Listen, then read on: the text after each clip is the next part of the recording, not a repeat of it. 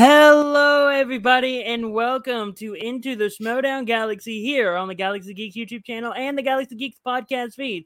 If you like what we see here, what you see here on the channel, please hit the like button and subscribe to the channel. That way, you can keep up to date with all the content we have here on the YouTube channel. Also, hit the notification bell. That way, you'll be notified whenever a new Into the Schmodown Galaxy comes your way. Also, if you like us on the podcast feed, please give us a five star review and comment on the video to let us know what your thoughts are. I'm your host, Neil McKeag, and joining me, as always, he's the Christian Harloff to my Mark Ellis. He is Luke Studdard. Luke, how you doing, buddy? Doing good. And to go ahead and start off, we have a special guest today. Who is Yes. that guest, Eli McKeag? Our special guest is the host of The Inside and by far one of the most knowledgeable people in the Schmodown fandom community. He is Tim Sim. Welcome to the show, Tim. Hey guys, thanks for having me. You're no, thank you for joining. You are, in my opinion, one of the big major voices in the Schmodown fandom community, doing all the Schmodown master posts, making sure everyone has something to say in the Schmodown Facebook group. So you being on our show, in my opinion, is like having a major voice from the community on the show. So thank you so much for joining us. I mean, check No out. Brian. check out what Brian Right. said. The first guy who appears in the question answers part of the live digital Schmodown. Yeah, it used to be until you know we changed it all up, but, but yeah, I appreciate it. I mean, it's just basically just just me being a pseudo admin, uh, you know, just to take care of the master post stuff, you know, as much as I can. But other than that, yeah, it's been great, you know, being one of the you know longtime followers since it started in back in 2014, and uh yeah, it's been uh you know amazing journey of what has been, and uh just being part of this community, and now just re- and now recently being part of the after show community, it's it's been really a great experience so far, and you know, really been really something, especially during these trying times that we are living in. Yes. Oh yeah. So to start the show off, we're starting the show a bit different because one of the main reasons why Tim Sim joined us, when he actually contacted us, was the big announcement from John Rocha. We're gonna show a video clip of what he announced on his show, and so it will take a couple minutes. So let's sit back and watch. one out my way. And I've earned that after seven seasons of giving you everything I got, Harloff. So this is what I say. No, no, no, no, no, no, no, no, no, no. This is what I demand.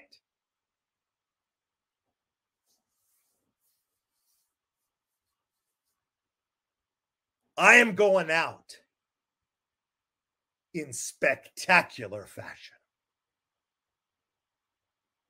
You understand me? Are you listening to me? I saw you retweet my tweet or comment. Oh, we should have talked about it ahead of time. We're talking about it now. No longer is the outlaw going to be under your control. No longer is the outlaw waiting on Christian Harloff to dictate the terms of a match. No, no. This time, I'm telling you my terms. And I'm going out in spectacular fashion, baby. That's what I'm telling you. So the outlaw is going to retire, but I'm retiring my way. All right, we built this thing. And really, I built this thing because you had ideas in the clouds. I put them on the ground and built them from the ground up. This schmodown thing of ours, this schmodown Cosa Nostra, for those who understand. That's what we did. So hopefully we don't get copyrighted. If we do, well, it's not the first video we've got copyrighted on. or at least copyright claimed. But yeah, that was Rocha's big announcement. He's retiring, but he is wanting a match at Spectacular. Jake, I would like to see him try. We got nothing to give him. but yeah, know, so right?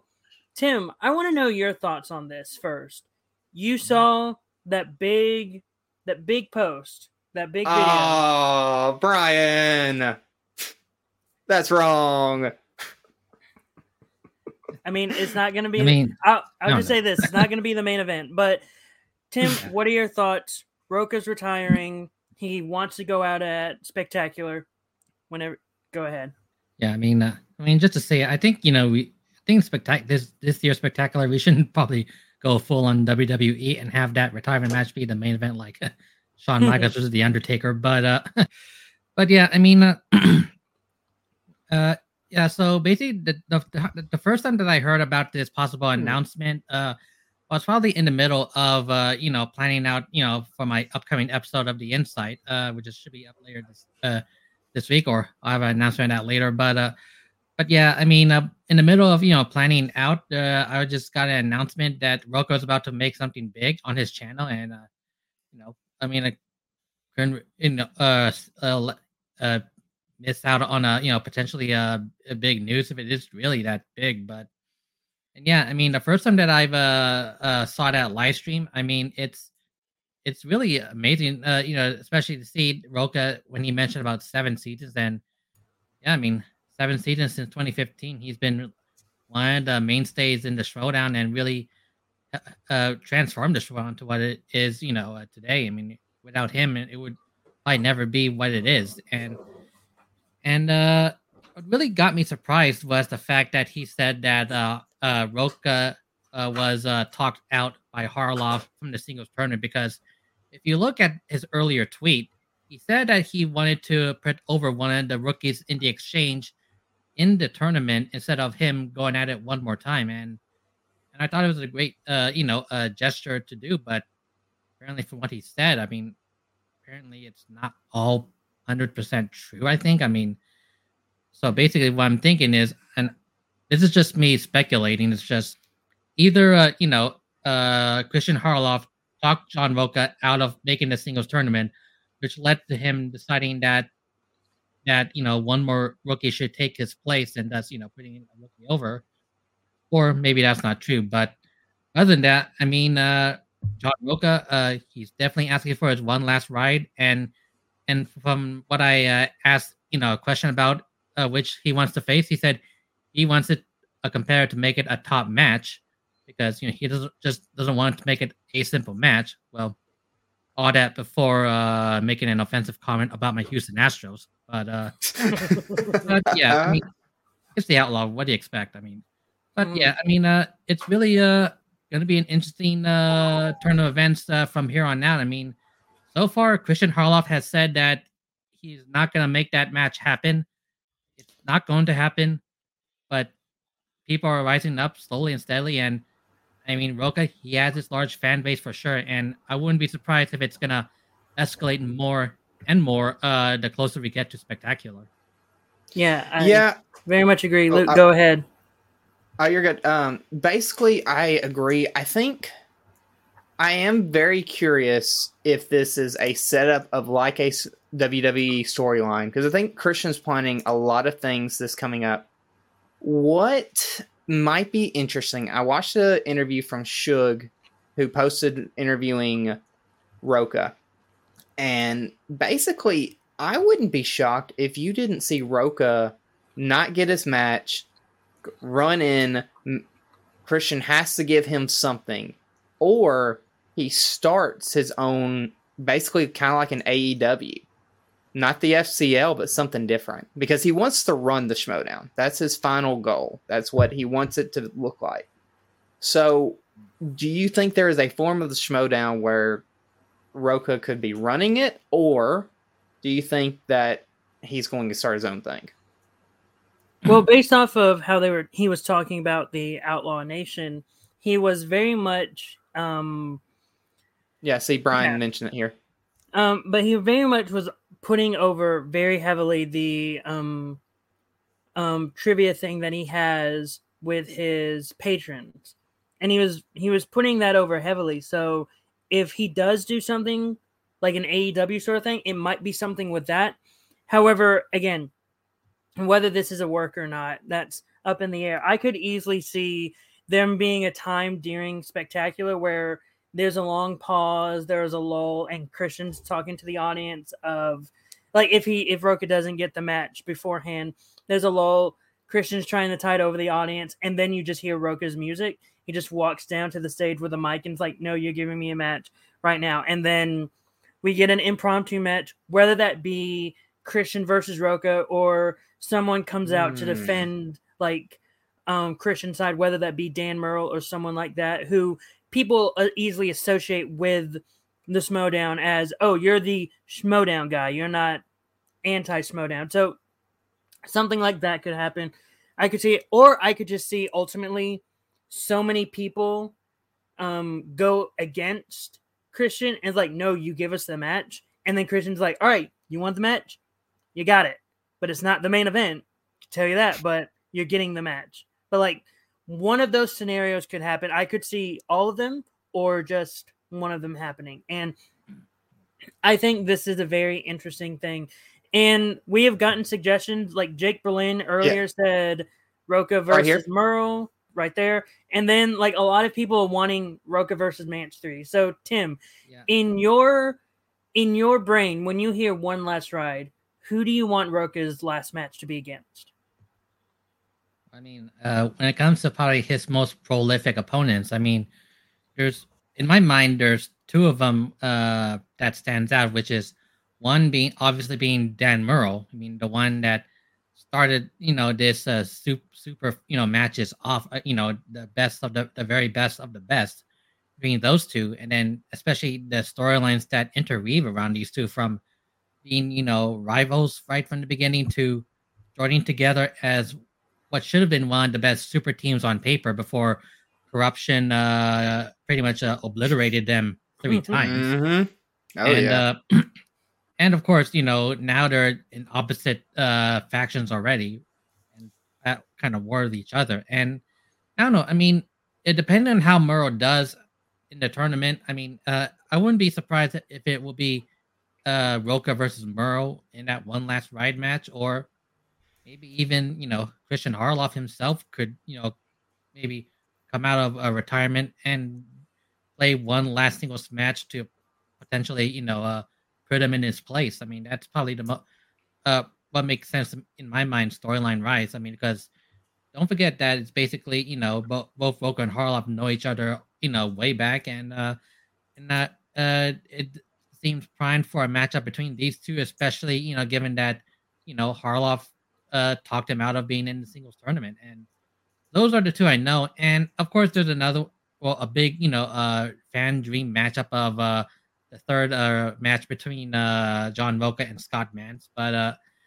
I don't know if that will happen or not because uh, I mean Rocha said he wants a top contender and, and so that probably rules out Scott Mantz unfortunately. But you never say never. But uh but yeah I mean it's really uh interesting especially when you also mentioned about that that he, one day he wants to take over the Schmodown and I mean it's probably not out of out of his reach. I mean we'll, just see how it goes. But to say that he wants to start his own league in my opinion that's a lose lose uh, scenario for everyone because uh, you know you're talking about you know separating the fan base because don't forget I mean we're already like uh eight seasons in and uh, I mean we're not like a really super huge uh following. I mean we're definitely have a a, a, a, a great following but I wouldn't call it a huge enough following because uh where if it's if you there's an, a breakaway a breakaway league it could you know cut it down to smaller faction you know fan bases and that could you know hurt both of them but I,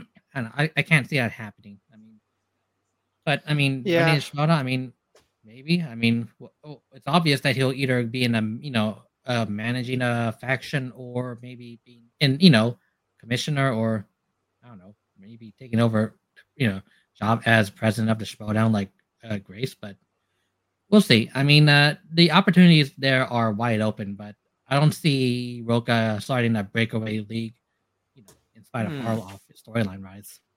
I could What if- see Oh, if go ahead. I was just saying if they do do Christian or if Christian decides to do Christian versus himself versus Rocha, it could be a stipulation to where if Rocha wins, he gets like a certain percentage of the Schmodown, sort of like how in WWE there was a Ric Flair versus Vince McMahon rivalry at a time. And they had a match, they had a blow off match where it was um if if um Flair wins, he gets 51% and Vince McMahon gets 49%, or if Vince wins, he gets um, Ric Flair gets nothing, and then Ric Flair Oh, yeah. won, and it was 51-49. So we could get something like that storyline wise, but it's up in the air. But I I hesitate to say Rocha goes up against Christian Harloff because there's also a thread that exists that came after Schmodown Collision, and that was the Kevin Smith one, to where yeah. Kevin Smith wants retribution from all that. So we mean, have that thread still in the air. Yeah, I mean, I mean, there's a possibility of it, you know, probably not happening, uh, based on uh, Kevin Smith's avail- availability, I mean, if he can Mhm. make it or not. Because don't forget, I mean, he also has other things on his plate. You know, I mean, Clerks three uh, post production and you know promotion uh, as well. I mean, but uh, I mean, I mean, that that could happen. You know, they could probably snuff out the Smith storyline and bring it up where it's Harloff versus Rocha, or I mean, uh, it- we'll we'll just have to you know see where it goes. But uh, you know, especially with that Kevin Smith storyline. But um, I I mean, I wouldn't be surprised if that ha- if happened if they you know uh, uh snub, snub it early. Yeah, Luke. Well, one thing, well, one thing too, I wanted to bring up, which would be actually interesting. Right now, we really don't know what's happening with the Grace storyline. What's happening there? What if you had a storyline play out to where Rocha contacts whoever the Schmominati is, because I think they're going to bring that back somehow, and basically say, okay, since the Schmominati, since we are not having any luck with Christian right now, Rocha, you're being put in charge of the Schmodown, and we are going to demote Christian down to a manager next year. So instead of him being leading the Schmodown, Christian's stuck doing another job in the Schmodown, whatever it is. Even it could be even president or whatever Grace is doing right now. Because I do think you're going to see storylines back, and they've got to do something big at Spectacular. How big would it be if you saw Christian get demoted to the point of either a manager or something like that? Or, oh yeah, and Brian also brainwashing guy is still happening. Yeah, whatever that storyline is. Yeah, I mean, we got some still some snippets of that during the collision, and I think we're probably not going to see that much until you know probably later Cantina matches, maybe. But uh, because we've seen them film a cutscene already uh, to you know just to describe why that you know Murrell versus uh, Lon Harris match is being postponed, obviously for you know uh, health reasons. But uh, but I mean, I wouldn't be surprised if they uh you know uh, do some more cutscenes probably uh, in the Cantina matches. I mean there will obviously be story elements in the New York live event. I mean, that I can see happening for sure. And uh and of course, obviously, uh all the storyline scenes are gonna happen, you know, at at once at spectacular. I mean, whether that we'll see more of it in the build up to spectacular, we'll just have to uh, you know, wait and see how they do it, especially with uh, you know, no studio yet for them, and also because of, you know, Harloff's uh, decision to stop doing online only cutscenes. Mhm. Yeah. So, in saying that, let's go on. Uh, we kind of pushed this conversation as far as we can go. We're going to go into our normal segment. And our first segment was that, Eli? It is rookie of the week, and we have Frankie Alvarez as our rookie of the week. Tim, what are your thoughts on Frankie Alvarez as a player and just overall thoughts on Frankie Alvarez? Well, I think for Alvarez, I mean, especially in the uh, singles division of what he's done so far, I mean, he definitely uh, brings in, you know, that uh, character element which we love in the movie Trivia Schmodown, and he uh, backed it up with, uh, you know, strong performances. I mean, he uh, got one over Brother Lomas. I mean, in a really interesting battle, and uh, the next one, I mean, was it against? I think, uh, uh, was it uh, just uh, Schloth? I think, or I believe know. yes, it was Jess Sloth. Yeah, I mean, uh, it was uh, you know, t- uh, tough match for him, and then uh, I mean, I mean, there's not that many matches for him, but I think he has a lot of room to uh, grow and to hopefully, you know, expand out as a competitor during his next season in, in the Schmodown. I mean, so far it's just that there's not many opportunities for him to have, especially with you know so many amazing rookies that we have in in the uh, movie trivia Schmodown uh, this uh, uh, uh, season. A hundred percent. Frankie has done great with what he's been able to do. We're about to see what he's going to do in a live setting, against the Rager Rick Radis. So it's going to be Hmm. very interesting to see. Yeah, I could see Frankie as a contender for Rookie of the Year, depending on how the um, tournament turns out for a few of the rookies that are in it, like Paige and Griffin Newman and Josh Horowitz. We'll just have to wait and see. Luke, what are your thoughts on Frankie Alvarez? Honestly, I think Frankie Frankie's been a great competitor. I think he's been playing great this year. It'll be interesting to see his next matches. I'm excited. Um, I do have a question, and this co- goes down to kind of Brian's uh, question here, um, asking if Frankie would be Rookie of the Year or who. Who do y'all lean towards Rookie of the Year so far? Hmm. Um, uh, well, I mean, front runner right now is uh, Thomas Harper because of you know being Yeah. the first rookie to win the Star Wars belt and now awaiting the uh, tournament winner at Schmodown Spectacular. I mean, but uh, not far behind him, you have like several uh, single rookies that have been doing very well in the uh, tournament. I mean, you have uh, Ty Lieberman, uh, Josh Horowitz, Frankie Nooms, and recently Paige Fabretti, the one who put off the stunning upset over Ben Bateman. I mean, there's still a lot of rookies, and I think the race is you know still not uh, determined already. And and even you know Amaru Moses, the uh, uh, uh, the next IG title challenger for Kalinowski's title, which I think as of right now is already filmed from the Scum and Villain Cantina, and uh, we don't have a concrete date yet on when it'll be uh, premiering, you know, for everyone around the world. But uh, there's the race is still wide open. But I mean, as of right now, it's uh, I think for me, uh, Thomas Harper, uh, Amaru Moses, and then I think uh, uh, Griffin Newman, Josh Horowitz, and Paige Fabretti. That's my uh, Oh, top yeah. five. Those are really Well- good top five, and it's hard for me to disagree with that. Yeah, I mean, I actually agree completely. And we'll actually, what we're about to get into conversation wise, we'll kind of go into that a little bit more because next is our manager of the week. Who is that, Eli? Our manager of the week is Sam Levine of the Usual Suspects, picking up two big win managerial wins with Nikki DeMolanta, and picking up a oh Frankie and Radis is the undercard. Nice, but that's cool. Sam able to pick up two major managerial wins for the Usual Suspects with Nikki DeMolanta and Paige Frabetti. I mean, he he did great managing this week, in my opinion, and it's hard when you have two wins on your belt for a week to not be considered manager of the week for me. So that's obviously why we both went for Sam. Tim, what were your thoughts on Sa- on what were your thoughts on Sam as a manager this week?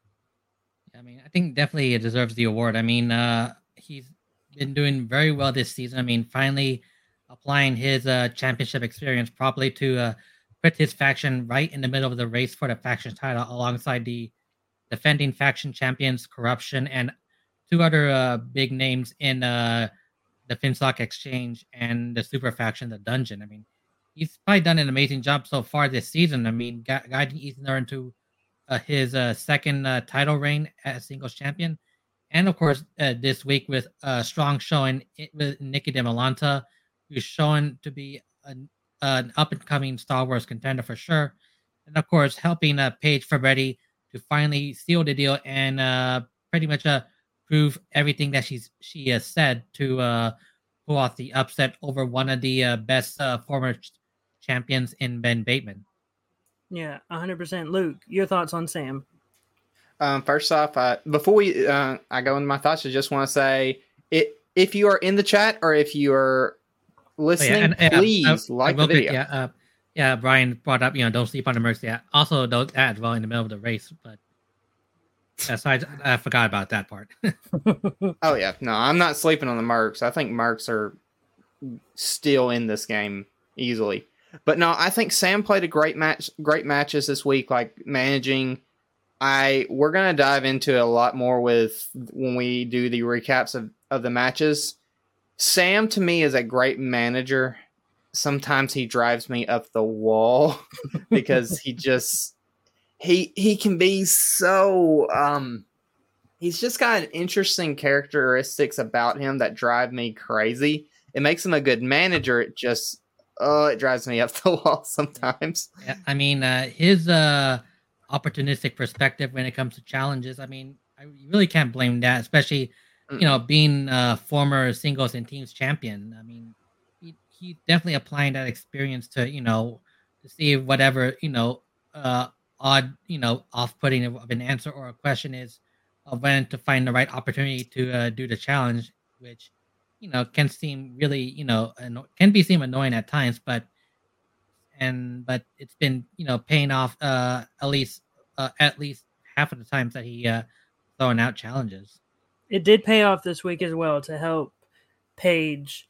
We'll get to it in the match recap, but it helped out a lot when they threw the challenge out in Paige's match. Speaking of Paige, Luke, play of the week. Our player of the week is Paige Frabetti. First off, congratulations to Paige Frabetti. She Mhm. played an intense, amazing match. I thought she did great. I am so impressed with how well she did. Yeah, definitely. Tim, your thoughts? Yeah, I mean, definitely when you when we'll get to that match soon, but I mean, you see the way that she, she was able to counteract all the mental mind games that Ben Bateman was bringing out, even flustering Ben Bateman, you know, uh, in the final round. Um, she's definitely uh, proving herself to be one of the newest contenders in the singles division, especially in light of now that we have our first uh, women's singles champion in uh, Marisol McKee, and I think Paige Fabetti is, you know, definitely bringing, keeping that uh, belief alive that you know women deserves to be among some of the best contenders in the movie trivia schmodown, especially in the singles division for the most prestigious title that the league can offer. A hundred percent agree with both of you. Um, her season started rocky, but ever since that loss, she's been able to climb out of whatever hole she might have been in, and it wasn't even a deep hole. She's and go and able to hold your own against Ben Bateman, both in terms of trivia and in terms of um, character work and like smack talk. That's probably one of the best things that you can do because Ben Bateman's really good at it all but she was able to make him question everything, especially when it came to answering the very last question and not delay himself and just go for the quick answer. Which it's it's nice to see someone like Ben Bateman get humbled at times, and that's right. She is the only Oh. female left in the singles tournament. Oh, that's cool. I did not even realize that. And also the only uh, remaining usual suspects player in the A hundred tournament. percent. Yeah. Ooh. W- Wow, was e- was Ethan on the No, In Ethan the wasn't in the tournament? tournament. Liz got knocked out of round one. Um, Drew McWeeny got knocked out of round one. And who was the other one? Oh, wow. I'd There's so many the players in the world. That- that's. I think that's the. oh yeah. Uh, that it, uh, oh, uh, oh, but and J- Janine. Yeah, but yeah, Janine's also still in. Uh, uh, as Oh, I thought the Janine star- was a for part of the stars. yeah. stars. Janine's uh, part of the stars. Yeah. Yeah. yeah, Oh, well, he was talking about only female left in the Oh singles yeah, tournament. Yeah. Yeah, I think there's yeah you two can't left. forget Janine. Yeah, yeah, two left in Janine and Paige for Betty. I mean, you know, uh, Yeah. uh, apologies, to, apologies to Janine who's Yes. watching or listening to this, but uh, you know, I mean, Yes, Hey, definitely. If apologies, Janine meant, hey, if Janine watches this, I'll be super excited. So you know, just Yeah. happens. So All right, those so are saying our- that, let's. Those are Oh, our of the week's highlight. So, Luke, you had one more major topic that you want to talk about. Do you want to do that now or after recaps? We'll do it during recaps because it right. matters around the recaps. So now we're going into our match recap. For the first match of the week, we had Nikki DiMolanta versus Ross Arsenault. So, Okay. Ah. Hauser. Thank you, so- Leah. Leah. Leah just knows so much. Yes, Leo knows quite a bit. So, Tim, you were watching this match. What were your thoughts on this match as you were watching it? Well, I mean, uh, uh Nikki DiMolanta shows that, uh, like I said before, she's been one of the new and upcoming top contenders in the Star Wars division to look out for. But you look at the other side in Ross Arsenault. I mean, uh, I had the honor of being able to uh, see uh, Ross uh, compete in the Star Wars division back in the FC in the FCL uh, several times. You know, at, on Twitch, and uh, he's been doing really well when it comes to performing against some of the you know most interesting questions he can put up in the FCL as well as you know small screen Star Wars questions in the FCL, which includes you know those uh, shows in, in, Star Wars. And yeah, I mean he's he showed that uh, he can hang with the very best. I mean, and also that uh, he's been one of the uh, best Star Wars competitors picked up in free agency, you know, for the Den. And um, yeah, Arsenault, I mean, uh, he uh, up uh, put up a strong performance against Nikki in the first round both getting 10 out of 10, you know, but without the bonus question. I mean, it was a tough one. But, and of course, uh, Arsenault making full advantage of the spinner's choice of what he was able to get with The Last Jedi to go near perfect to earn 9 out of 10 points. And of course, uh, demo, uh, and of course, getting that one point steal from Nikki in, in uh, The Force Awakens. And felt like that, you know, uh, Arsenault was to, you know, uh, probably run away with this and pull off the amazing upset, you know, it shows how amazing the FCL is. But uh Arsenault was, of course, uh, forced to get his five pointer question correct to, you know, uh, try to uh, win the match. But I mean, uh, as you all saw, I mean, that question definitely one of the toughest questions that we have seen in the Star Wars division, and uh, a hundred percent from memory. And uh, oh, yeah. yeah, and and as as some people have said, you know, only a very few. I mean, one of them being the uh, a recent uh, Dragon Con uh, winner, uh, Marie Wilson, knew that answer, and uh, really goes to show of how high the difficulty is being increased. You know, from the writing team of PJ Campbell since that famous 5150 match uh, back in spring. I mean, they're really you know pulling out everything they can do have in the Star Wars division to really test the you know the might of these you know amazing competitors in that division. Yes, 100%. Well, in saying in saying that, we honestly, if it was not for the lead up and all the information that went into Paige's match, I would have given Player of the Week Nikki Demolanta. I mm-hmm. felt she honestly, I felt like she deserved it. But if it wasn't for who Paige was playing and the lead up and everything going around that match, Nikki played so incredible. She is getting better and better every time she plays. She's getting better on the mic. I think she is going to really wreck this tournament, and we'll see what what she does in the next match. Yeah, it's going to be interesting on this. It's going to be interesting to see which Damon she goes up against because no matter which Damon it is, they're both going to have a fight for against Nikki because Nikki proved herself. She proved herself against John Hoey, but she proved herself at versus A Damon. That is correct. Hey Damon, that's great. So this is going to be a fun. That's going to be a fun match to watch, just to see if Nikki can continue with how she's been playing, and just to see which Damon is going to have to hold their hands up in defense. But yeah, I have nothing else to add to this match. All right, let's move on to the next match, and that is Mike Kalinowski versus Paul Walter Hauser. This right, was an interesting match. Yeah, Luke, let's start with you. What were your thoughts on this match? Um, personally, this might have been one of my favorite matches that of the week due to the fact of I felt Paul Walter Hauser was showing how good of a player he is, and Mike to me is doing so well in singles and just just in the Schmoedown in general he feels like he's back. Like there's players right now, and we'll dive into here in a second, who I feel aren't as in it as they normally are. I think Mike has found a new love for the Schmoedown and a love for the fans that I've not seen in a while. Um, but Paul Walter Hauser showed how well he is. Uh, you've got Brian here who says Paul Walter Hauser and Jacob London are the two best rookies who are zero and two and I cannot disagree with that more. I did not expect Paul to give such a good match. And I hope he comes back. I hope he stays in it. I hope he comes back and plays more and more. And uh-huh. Corruption mm-hmm. is back in first place with this match. That's great. Yeah. It, this was a fun match. I very much enjoyed it from beginning, middle, end. And Mike made this known. This was the only tournament match in round one to get a perfect round from both competitors. And that was a very interesting stat that I very much enjoyed hearing. And yeah, that that pull at the end of if there's Ooh. talks for Hauser Jericho, that's probably going to be another match at um, Spectacular. Look, Spectacular is going to be loaded with matches. Let's Oh, be gonna be honest. so it's going to be more than just the title matches. So yeah, like yeah. round one was great for both of them. That pull by by Mike of Peter Cushing, that was a great pull, and it was. I remember when I was reacting to it, it was one of those where in my brain I was like, "This is the only one it, that makes sense in my brain, other than Christopher Lee." So yeah. So Tim, what were your thoughts on this match? Might pull Stacy.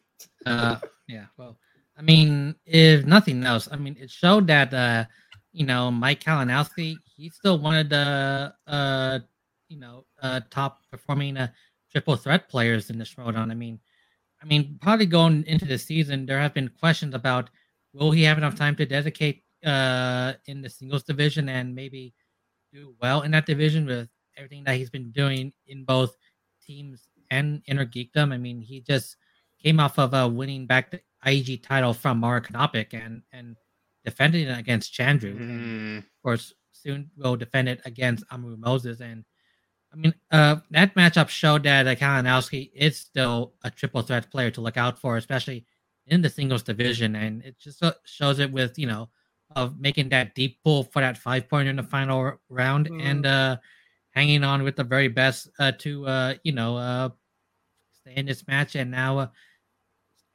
looks to stay in as long as he can to term to deliver those points and maybe play for a possible title opportunity. And uh, I mean, I'm really as for you know Paul Walter Hauser. I mean, he's definitely an, another great addition of you know one of those celebrities who can do very well in movie trivia alongside Brittany Young, and uh, and I hope to see uh, more from him. You know, in the future. I have a yeah. question for the panel. If if Mike wins the tournament and then he plays against either Marisol or Chance, and if he wins it, the belt, will he be the new goat of the Schmodown? mm. Um, Because you got to think about it. He's won teams, he's won IG, and if he wins the singles belt, he had won. He'd won three belts. Would that tip him over Dan, who's only been able to win two? Uh, I'd I'd say close. I mean, uh, but then again, you have to look at not only just title wins, but also title defenses. I mean, uh, Mhm. Kalinowski was able to uh, get his first IG title defense over Chandru. I mean, he hasn't gotten a title title defense with uh, Chance Ellison for the team's title belts when he when they were facing against Founding Fathers in that one title matchup back in Orlando about uh, two years ago, and uh, and he hasn't won the singles belt yet. I mean, if he won the singles belt, I mean, you would still have to defend that title several times. I mean, because you look at you know what Murrell has done. I mean, he has you know defended it twice in two of his title reigns, and uh, was close to uh, getting his uh, third uh, title defense in for the singles belt, which would be a first in that division uh, last season. And and I think uh, uh, it would you'll probably need you know probably more. Uh, I mean, if if, if uh, Kalinowski could win both the singles belt and the team's uh, belt during Spectacular, I would say it would put him close to uh, goat status. You know, maybe dethrone him. I wouldn't say he would de- dethrone Murrell yet because uh, and Murrell's is still probably the best to play, especially in the, the most premier division in the movie trivia Schmodown, which is singles, and and that with that many title reigns and many title defenses, and plus one team style defense uh, with Rocha, I mean, it probably still solidifies his status as the goat. But uh, but we'll see. I mean, uh, especially with you know if if Kalinowski can defend the IG belt more, two more times, you know, before the season ends, and hopefully try to win, you know, the team's belt and uh singles belt to potentially be, you know, the first uh, triple belted uh, champion. All right, Luke, your I thoughts? My thoughts on it is I think, and first off, Mike is actually my favorite player in the Schmodown. Just in general, I I actually joined the Schmodown due to his corruption matches and that, that whole storyline. But in saying that, I think due to the amount of times Dan has won the belt, that's that's what we also have to look at. He's how many times is he? Is it six, five, or six times he's won the belt? I think he's a five-time champion. Five times. overall. so yeah. because so because of that, that really puts him above most everyone in the Schmodown. And it five time, five time singles champ. Thank you, thank you. And also how many I mean he's won the team's belt, I think twice, I think. And so due to that, the amount of times he's won, that's why he's on the GOAT status so much. If Mike wins the belt twice, if he wins it twice, wins it, defends it, or wins it, loses it, and then gains it back, I give him GOAT status due to his record in IG. But he's got to win it twice. I mean, I mean, I, I, I would probably put him, you know, if he does that, to be the best triple threat competitor in the movie trivia showdown. You know, playing in those three divisions, you know, minus Star Wars because of how super specific that is. I mean, Well, apparently, apparently Moose was supposed to be a, a four division player, but he only got put into one division for the entire season. So we'll see if Moose can actually play in the other three divisions to see if he can do what he says he can. But since we're done talking about Kalinowski, Walter Hauser, let's move on to the final match that happened this week, the big match of the week, which was the first round two controversial match. Some people may say controversial. Round two match it is Ben Bateman versus Paige Frabetti. Paige moving on into the quarterfinals of the tournament. That's right, Mike and Chance are.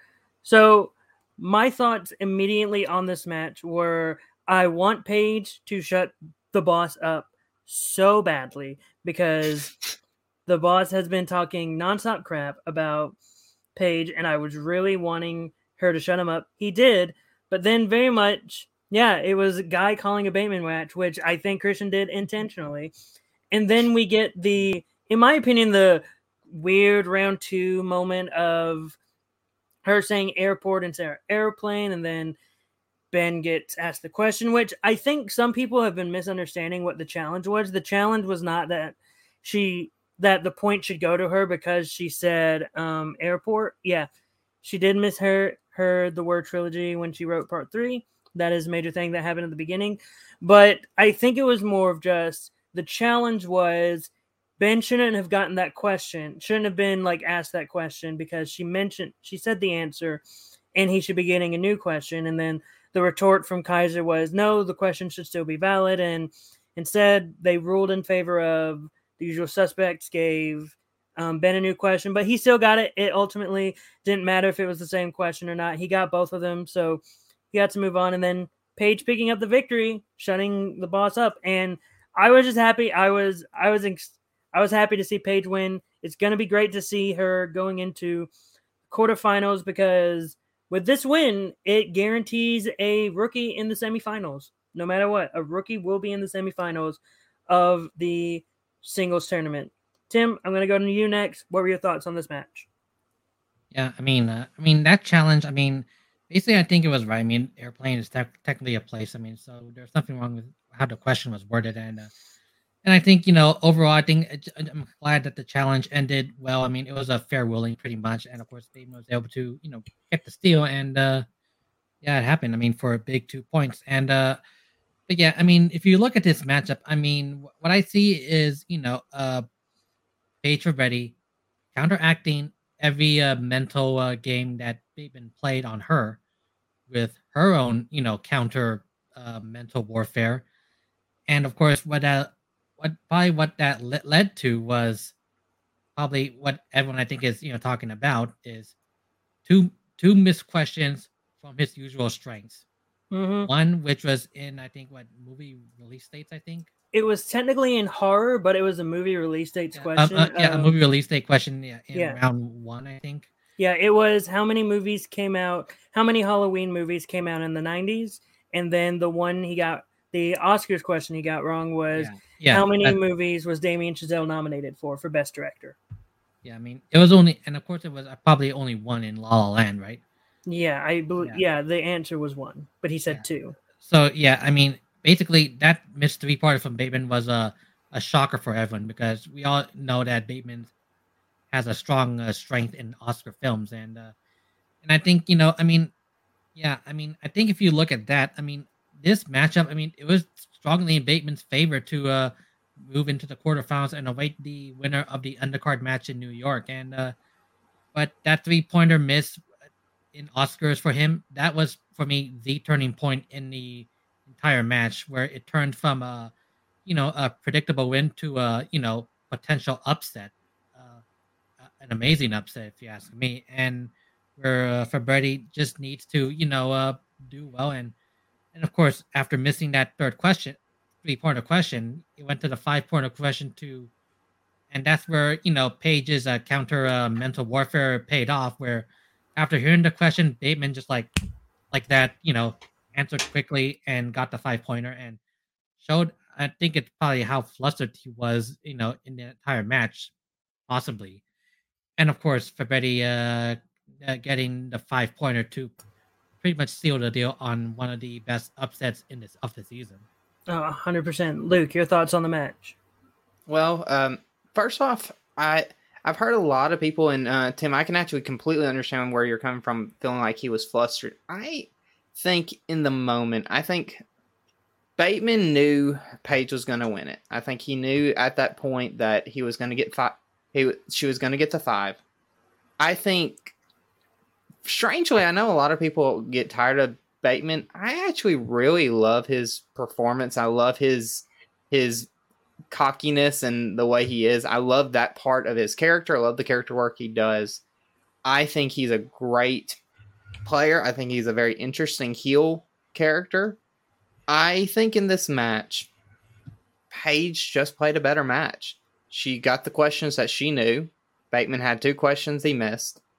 It's I I think it was oh here we go. Uh, we will get a a Ben slash Paige uh, too soon when Danger Zone plays the Untouchables in the team tournament, which should be fun. I do think this is where I was actually going with my uh, thought process earlier. Ben Bateman to me this season, and y'all can disagree with me uh, if y'all think so. I think Ben has not been in the Schmoedown as much as he's been in past seasons. I don't know if it's the digital age, which it might be. I don't think he's been in since the digital age. I think when he is playing live, like that match against Perry, he played great. I felt he was in it. I just think when he's on digital, I think it takes him out of the matches as much. He can't do his character work like he normally is. And I think Paige's next next match, whatever it is, will be the most important match of her career. Because if she loses, then she is seen as, oh, she it was a fluke that she beat Ben. Oh, she's really not that good. We're just talking high about her. But if she wins, then she starts looking a lot better in comparison to other rookies. But she's got to win that next match. I would say that next match is more important than the Ben Bateman match. I mean, I mean, just to you know, uh, put a fair uh, uh, saying on this. I mean, it's uh, how she lo- if she's if she's gonna be losing that match. I mean, it's gonna come down to how close of a loss was it for Paige? I mean, uh, the uh, you know magnitude of it because uh, it could depend on whether, like you said, uh, saying uh, it was a fluke that she got the win over Ben, or if it was really close, it show still shows of how great uh, Paige is. I mean, for the Schmoedown, I mean, it's just there's probably a few bit of uh, things that she needs to go her way. I mean, but that wouldn't you know count out you know what what she has done against Ben Bateman in that upset. Yeah, I yeah. I very much think one of the main things Paige needs to work on, and I think she knows this and she's going to be working on it, is to just slow down at times. That's there are a lot of there in round two, there are a lot of times she was just going fast and she just needs to learn to slow down a little bit. And that's mainly it's mainly it. And hearing um Luke, hearing you talk about Ben doing great heel work, um, you wanted to bring up a topic about heels. All right, this was a major topic, and we're going to get back into.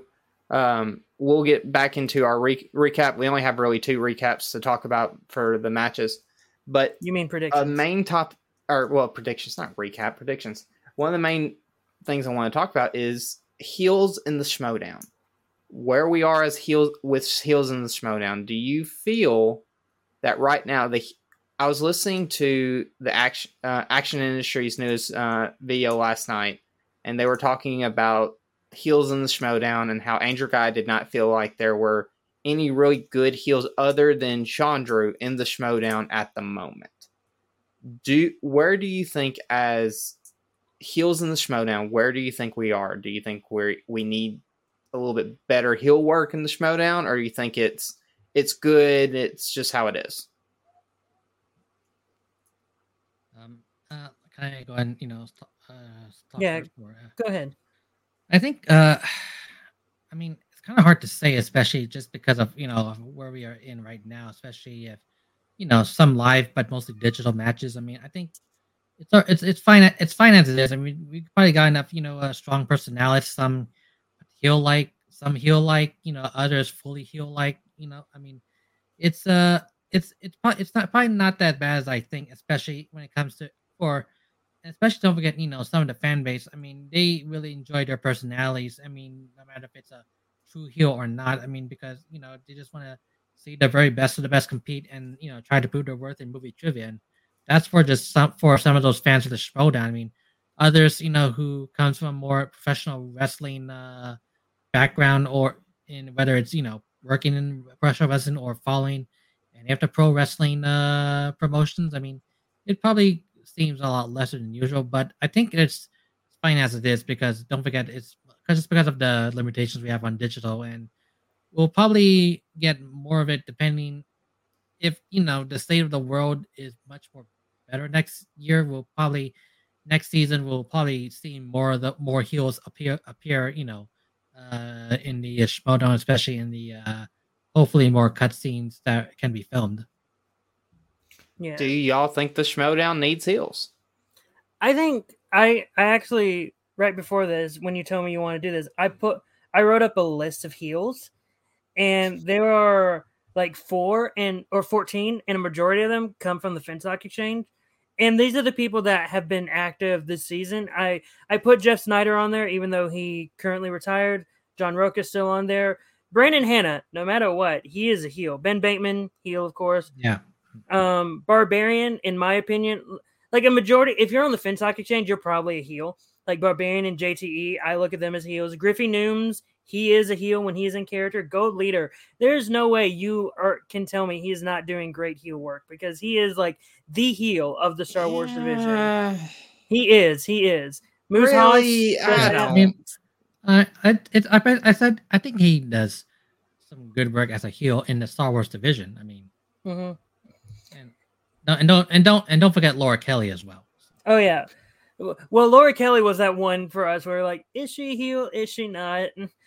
Like she she's very much like we have discussions about who's a heel and who's not so many times. Like one of the main one of the main things with us is that when we look at um Mike and Chance and like like those two of the corruption and even all of corruption, Luke and I have basically come to the agreement that no one in corruption's a heel anymore. They are all tweeners. They are all middle of the road. They they do heelish stuff, but they get cheered. So in my opinion, like Kalinowski, he is not a heel anymore.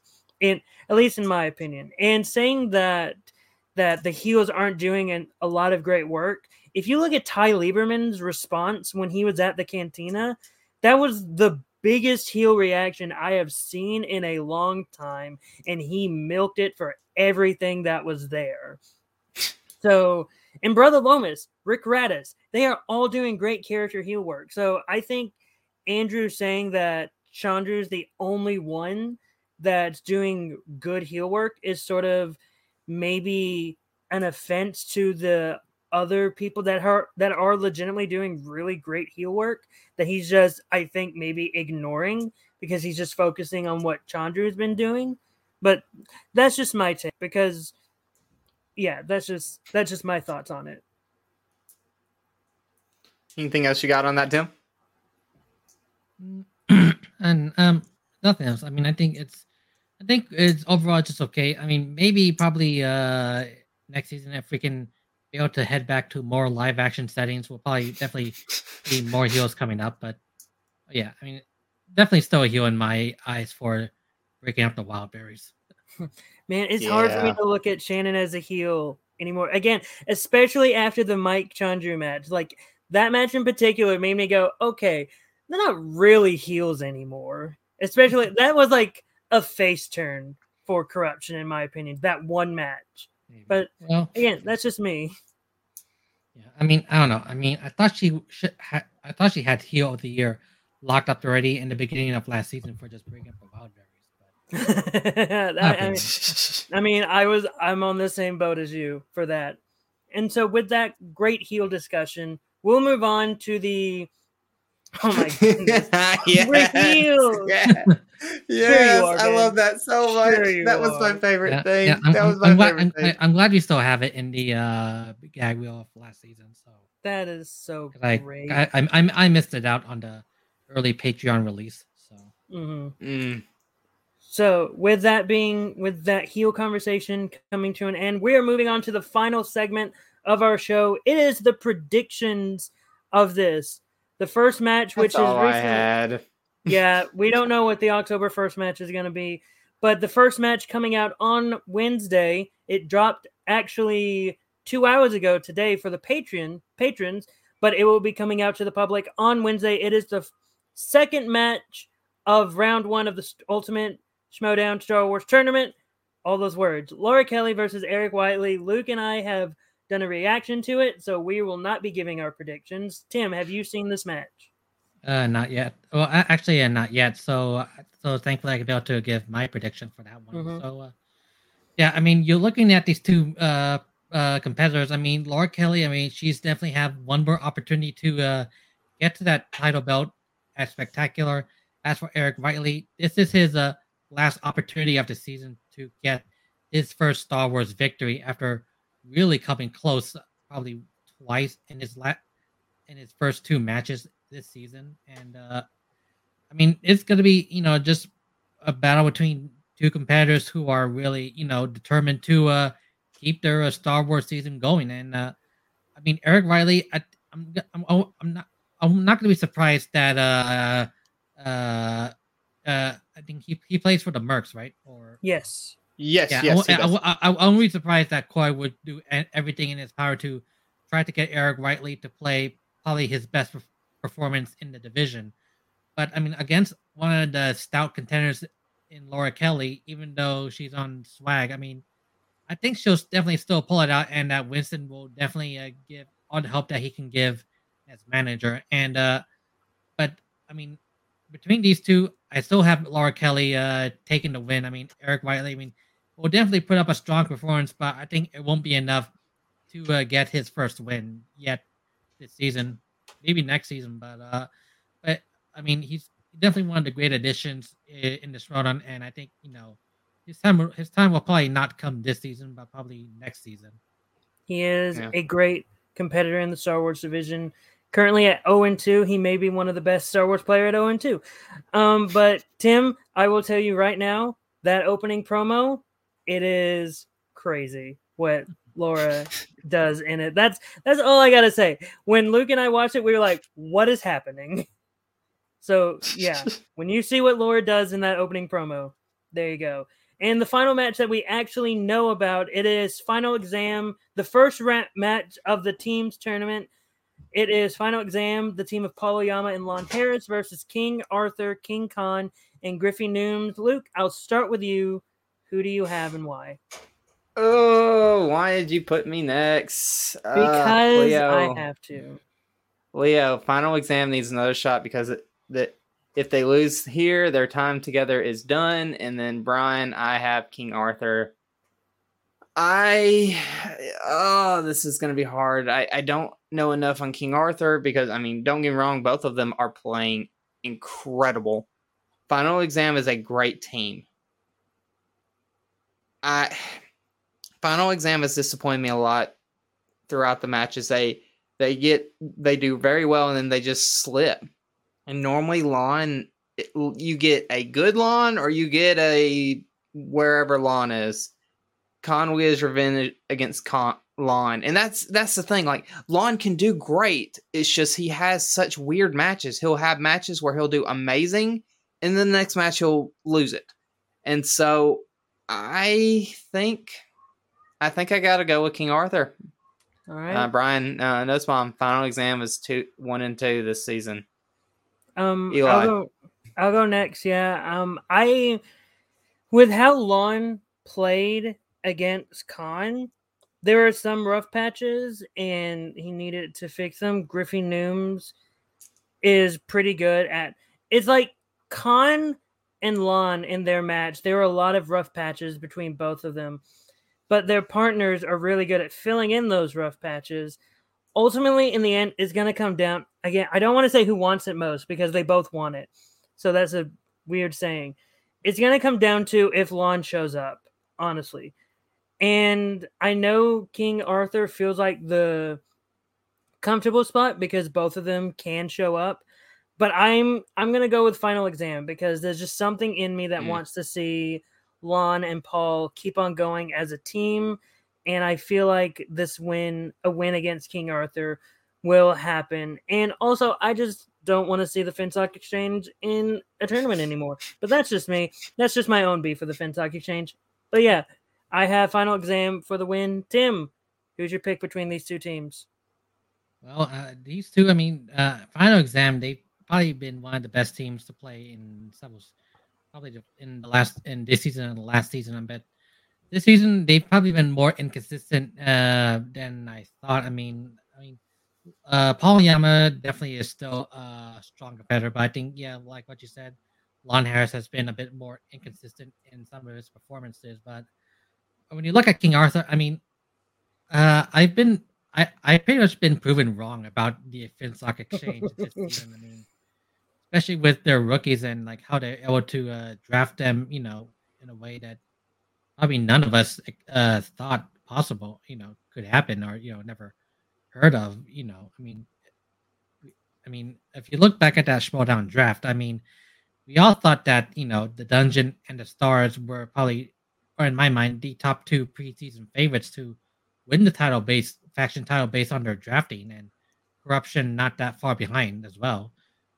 But uh but yeah, I mean it's been a surprise that the FinSock Exchange has been one of the top performing factions and especially with these two rookies, which combined together should be on paper the most dangerous rookie team we have seen in the teams division of the Schmodown. And I wouldn't, you know, sleep on these two, you know, working together very well because I mean they've been working very well uh on their own and I think they'll definitely work very well together. I mean, because can't underestimate what you know Tom Dacdino has been doing as manager with with you know the barbarian helping uh, working alongside him as well to get them to work together as a team. I mean, that's what I'm probably expecting and and for this matchup, I'm definitely gonna be putting King Arthur over final exam. I just think that uh the potential that Mm. they have as one possibly the fiercest rookie teams will probably uh, overpower you know the inconsistency that uh Lon Harris has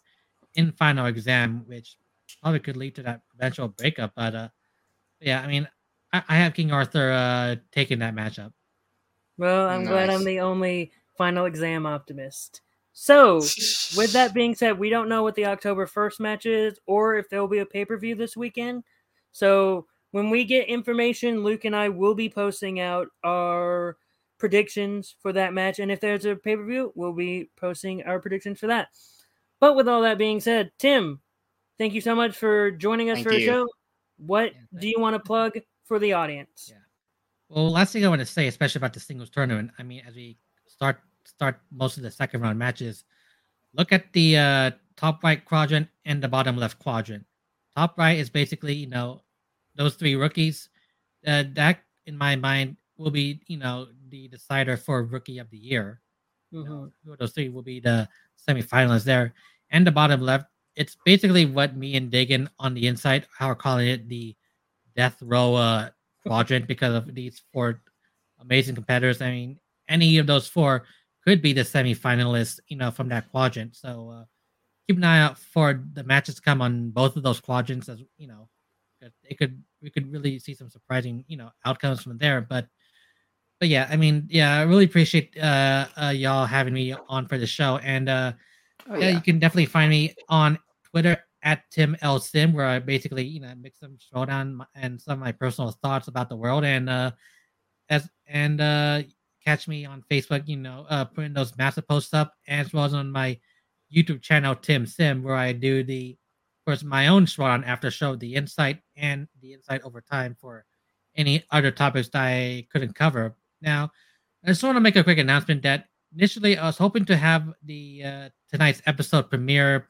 probably uh, in an hour from now, but from what I'm just looking, unfortunately, uh, because you know uploading is so slow because unfortunately yeah, it took, took took a took a bad time to be slow. I mean, unfortunately, I'm gonna have to uh, postpone the premiere of tonight's episode to uh, tomorrow night at 7 p.m. Central. So uh, keep an eye on that, and I'll make an announcement later on Twitter and on Facebook on when the, the new time will be tomorrow night. So keep an eye on that. I mean, we definitely have a great discussion about the last two championship matches of the of the month, as well as previewing you know the next phases of the Ultimate Schmoedown tournament. So you don't want to miss that when it premieres uh, tomorrow night. So uh, yeah, keep an eye on that.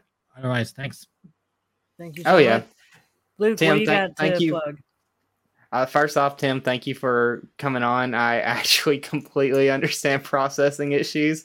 There's been so many times I will record a video or record like the Into the Schmoedown Galaxy that before we went started doing live shows, and I would record it and process it, and it would take till like nine or ten or some late time that I would normally never post, and I just had to throw it out there.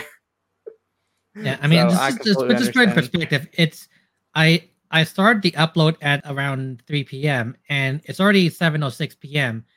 and it's just barely halfway uploaded. So, Yep, yep, Yep. I'm not shocked. so, in saying that, everyone, thank y'all for watching. If y'all would please like this video, we are trying to grow the community. We're trying to gain more subscribers. We've actually been gra- gaining a lot of subscribers through our trailer reactions, which has been awesome. So, in saying that, Eli, anything you want to plug before we end the show? I just want to plug that you can find me on Twitter and Instagram and on TikTok at Mr. Eli Mack. Also, there's a YouTube channel that I want to plug that deserves a lot of love, Implicitly Pretentious. I have no association with it. I just want to say that they have a lot of great video essays. They recently recently released a new one called In Defense of DCEU Batman. It's so intriguing that video and also they're currently doing a series about Stan Lee's first 100 comics of the Spider-Man comic and comparing it to the movies that have come out. So yeah, you should go ahead check them out and yeah, that's that's all I got. All right. Well, I'll see you later, buddy. See ya.